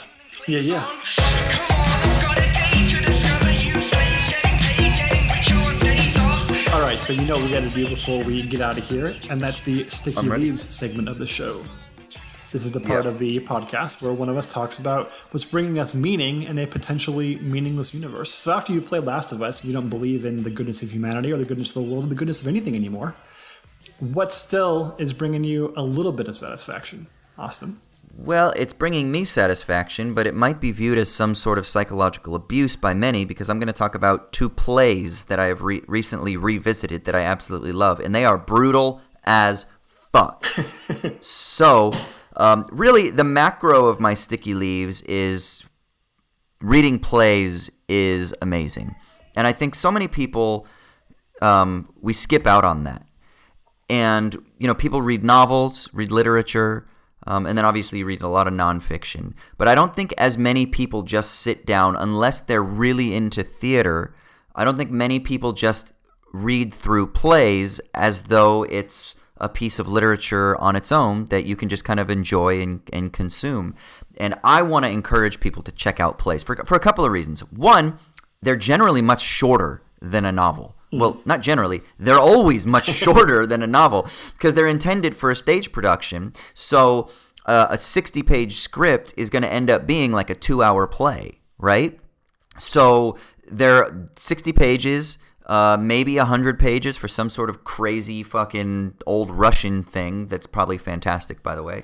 um, you know, but uh, uh, like Three Sisters or something like that. Um, but like, but but even still, most of them are going to be under that like 80 page, 70 page limit. So there's you can bang them out in a night, right? Or you can bang them out in two days. Generally, you could bang them out in one sitting. Also, because when you read them, they play out much faster than they do on a stage production because you're not doing all the the silence between the speaking and all the moving across the stage and all the switching of stage and there's no intermission. So you can actually read these things and you get a really nice pace that you can read them at, which makes them flow really quickly. And I think that's kind of great. So you get this really lovely story in this really compact and dense um, theatrical form. The other reason is because I think it really excites the imagination, right? Because you know that this is intended for the stage, so you get the opportunity to basically be the director. You're the director of the play. Now, you can obviously do that, and you do do that with a novel, but there's almost this more active participation, I feel like, because there are stage directions and because we're already primed to viewing this as a performance. And so you become like the director of the play in your own mind. And if you're a visual person in particular, like I am, when you close your eyes, I, I visualize everything and almost like to the cinematic level, then it becomes that this thing just comes to life for you even more. Hmm. so I would really encourage people read some plays, right? Now, I will recommend one play, and then I will half heartedly recommend another play, or let's say I will recommend with intense qualification another play for people to start. First one I will say is a play called Closer. Have you ever read or seen the play or seen the film Closer? Not unless it's based on Joy Division album. No, it is not. It was a movie. Well, so it's a play first, but it was adapted into a movie. And the movie had Julia Roberts, Natalie Portman, Jude Law, and Clive Owen. Does that ring a bell? Maybe. Okay. What was the Um, plot? Well, so the plot of and, and, and it's a pretty damn accurate adaptation of uh, of the screenplay. Um, fun fact: the original run of the play actually starred Clive Owen as well, but he was playing the other male lead. So interesting. Um, so there are four characters: Anna, Alice, Larry, and Dan. Um, and basically, it's about them all uh, fucking each other and leaving each other and hating each other and desiring each other and being dissatisfied with love, etc., etc. It's not a happy play, um, but it is an extremely intense play about desire and dissatisfaction and uh, human relationships and things like that. Is this ringing a bell? Yeah, I just looked it up at IMDb. I remember it now. Natalie Portman with Yeah. the, with the pink uh, wig. Yeah. Yeah, yeah, yeah, yeah. Um, she has a really famous line in it that is that has been memed, where she says something like, um, "Lying is the most fun a girl can have with her clothes on." um, so, uh, but yeah, uh, but so and she's a stripper, and that's why she says it at one point. Um, but anyway, um, it's uh, it's a really impactful play. It's a really powerful play. It's pretty fucked up. You know, people are emotionally. It's a, it's an emotional roller coaster. It's super intense, but it's I think it's so amazing. And I recently reread it, and I would even say watch the movie. I think the movie is pretty good. I think the play is better just because you become your own director. And I think if you see the stage version, I think it's better too because again, I'm just a, a theater homer. Um, but if you if you do watch the film, I would recommend watching the film on this. Um, the second play I'm going to talk about is one that I don't really recommend for people to read unless you are comfortable with shock art, right? Um, it's a play called Stitching by a playwright named Anthony Neilson.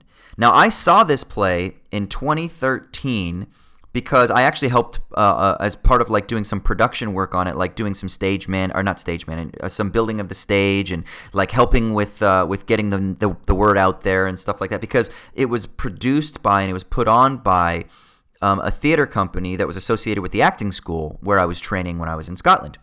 And uh, one of my one of my best friends at the time, a guy named Tom Moriarty, he was starring in this play as the main character and uh, Stu is the main character's name. And then, uh, interestingly enough, I think the girl's the lead girl's name is Abby. Uh, not interestingly enough, but you know the, the name keeps coming up. Um, but it's a two it's a two hander, and it's uh, it's the this story about this couple. And I don't want to spoil too much in case people read it because it it's a shock play um, and you need to not be spoiled. But I will say that it is so shocking that people literally walked out when it first premiered.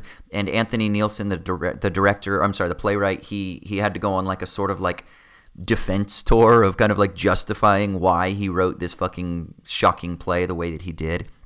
And but what I will say is it's a it's a two hander, so it's a story about this couple, and they're going through they're they're they're kind of um in a very tense relationship. They've cheated on each other in the past, but it just turns out uh, both of them have. They both fucked around, um, but they're trying to work through things, and um, they're using you know different like psychological techniques where they're like writing things down to each other and then trying to like write to communicate rather than just arguing verbally and they have all these approaches that they're trying to employ to help them to navigate through their communication problems and they have definite fucking communication problems um, but we open the play with her uh, being pregnant and them trying to decide whether or not they're going to keep the baby, right? And because they have communication problems, they can't even decide, like, they can't even articulate what they want. So the opening scene, you know, it's kind of like, what do you want? Well, I don't know what I want. It's not about what I want. It's what the woman wants. And she's like, but yeah, but I don't know what I want. And, and she's like, but what do you want? And he's like, I don't know. And then then they're like, well, maybe we can figure out what we don't want. And if we figure out what we don't want, then what will be left over is what we want. And then they're like, well, I don't even know what I don't want. And then it's back and forth. And then it turns into an argument, this kind of attack defend kind of argument.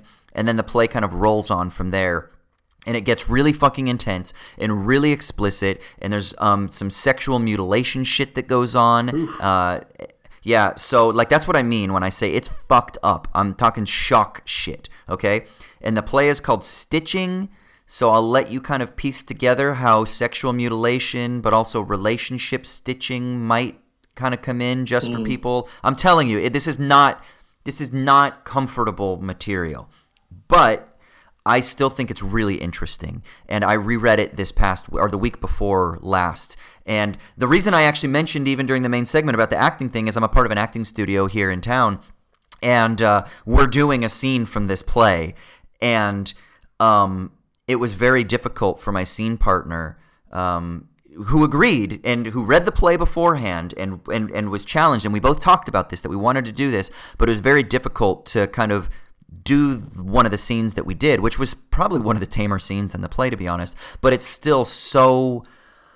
So we did that scene actually where um where uh where she's just like a, you know I'm pregnant and they got to figure out what they're going to do with it that scene but there's so many layers of of sort of um potential traumatic material there that it was very it was a very difficult and raw scene to do so um yeah so it- it's fucking intense. So I'm just warning people. So if you're gonna check it out, if you're into that sort of thing, I would I would say have a go. But I'm just all the warnings that I can give because it's really fucked up. Um, but closer, it's fucked up too. But I still think it's something that people should should be able to uh, indulge, and I think it kind of explores some interesting themes about relationships and love and desire and incommensurable um, incommensurable partnerships, things like that. So um, yeah, but big takeaway is read plays, man. Plays are fucking great. Go to like your bookstore, go online, and go look at the theater section and read, you know, just like little synopses on the back. And they're super thin. You can buy like a handful of them.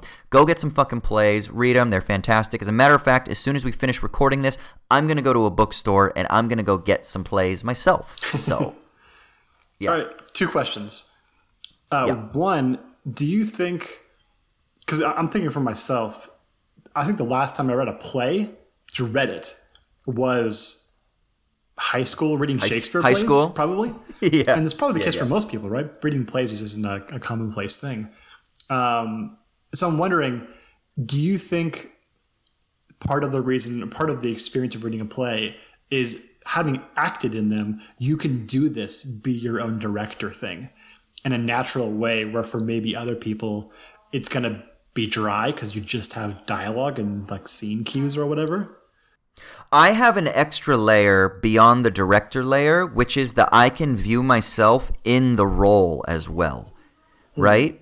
And and so that's another element that does add like a layer of enjoyment for me. So when I'm reading closer, I can imagine if I were Larry or if I were Dan and I'm acting off of Anna or I'm acting off of Alice in these scenes because I know the themes of these scenes. I understand how to analyze a text and find what the tasks are and what the stakes are and, and motivations and I and I can I can put myself into it and I think that's an extra layer, yes.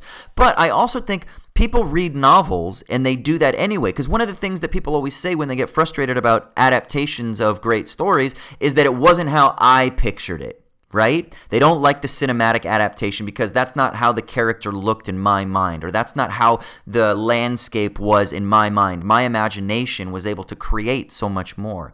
I think that if we practice, again, reading is a practice. If we practice, I think that that the average person who enjoys literature, who enjoys novels, who has that kind of pictorial mind, I think that they can find great enjoyment by reading plays.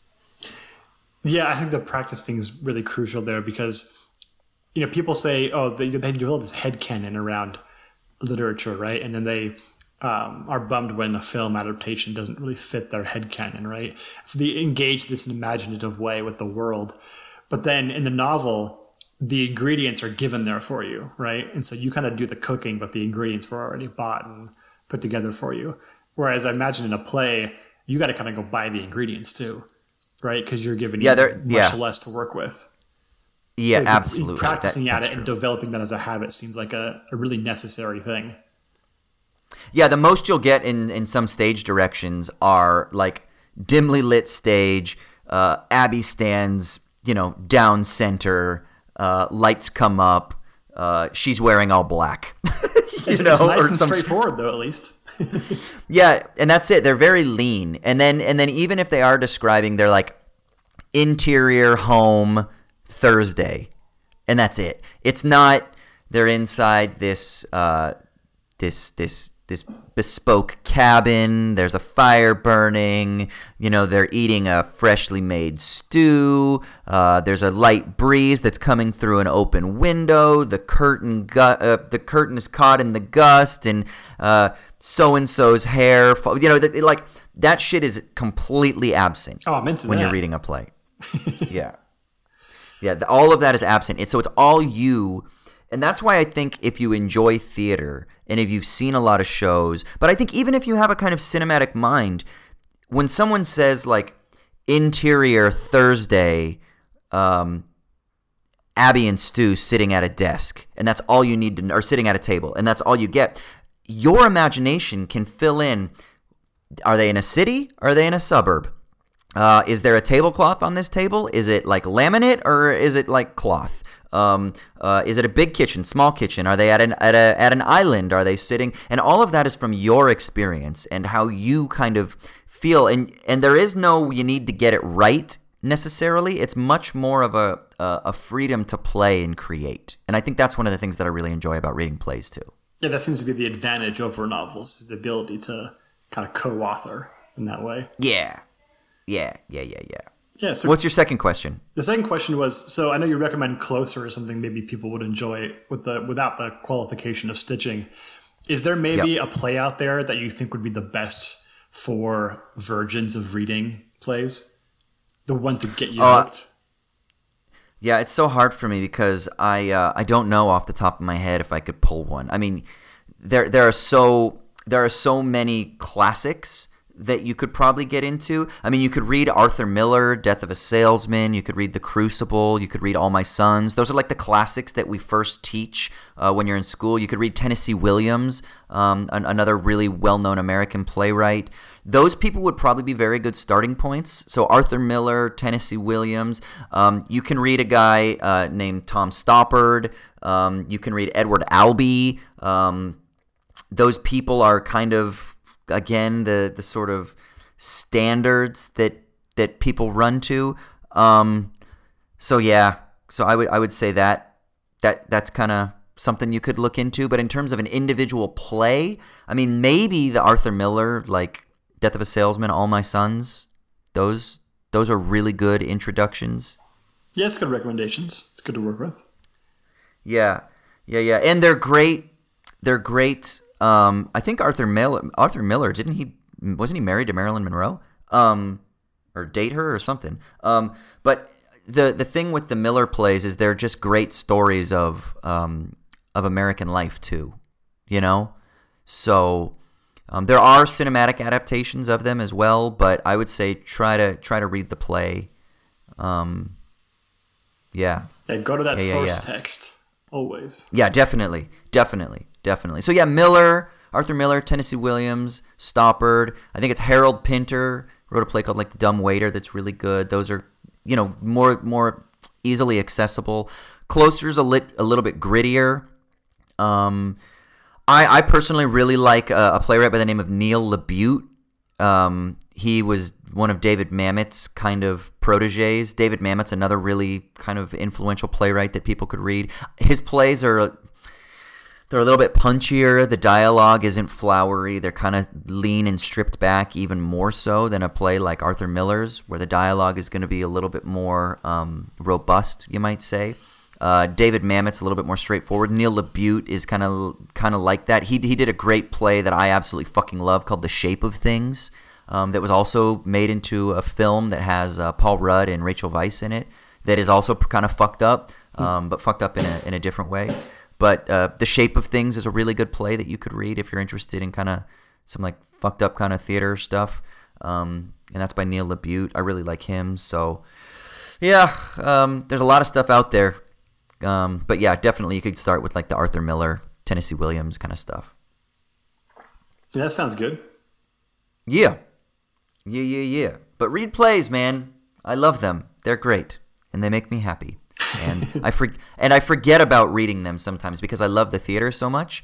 Um, but you know, during the lockdown, there aren't that many performances going on, and they're all socially distanced. At least here, uh, they're they're at least starting to open up again, and, but they're socially distanced, and so there aren't that many tickets, and so you got to get right right in, at the front of the queue if you're going to get tickets, because like an 800 theater, 800 seat theater now has only like 200 seats that they're giving out, or uh, what was like a 150 seat theater is now only doing like you know 30 to 50 seats. So um, a lot of shows are selling out really quickly here anyway. And then of course wherever you are in the world, they might not even be happening at all.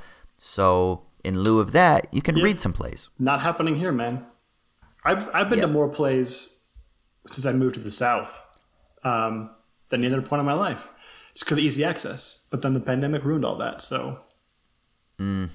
I was trying to become more like you, dude. I was trying to uh, imitatio Austino, but uh, the world was against me. Fucking coronavirus, no. All right, I say we go ahead and wrap up the episode there. Yeah, man. Yeah, yeah. Sweet. Um, thank you so much for listening. If you got any questions, anything you want to contribute, you can always email us, owls at dawnpodcast at gmail.com. You can hit us up on Twitter, owls underscore at underscore dawn. Uh, as Troy said, we've got a Patreon, patreon.com slash owls at dawn. if you want to kick us a little bit of support. And I think that's pretty much it, unless there's anything else you want to contribute here, Troy. Just one more thing I can think of, dude. What's that? Das Vidania, Amerikanski.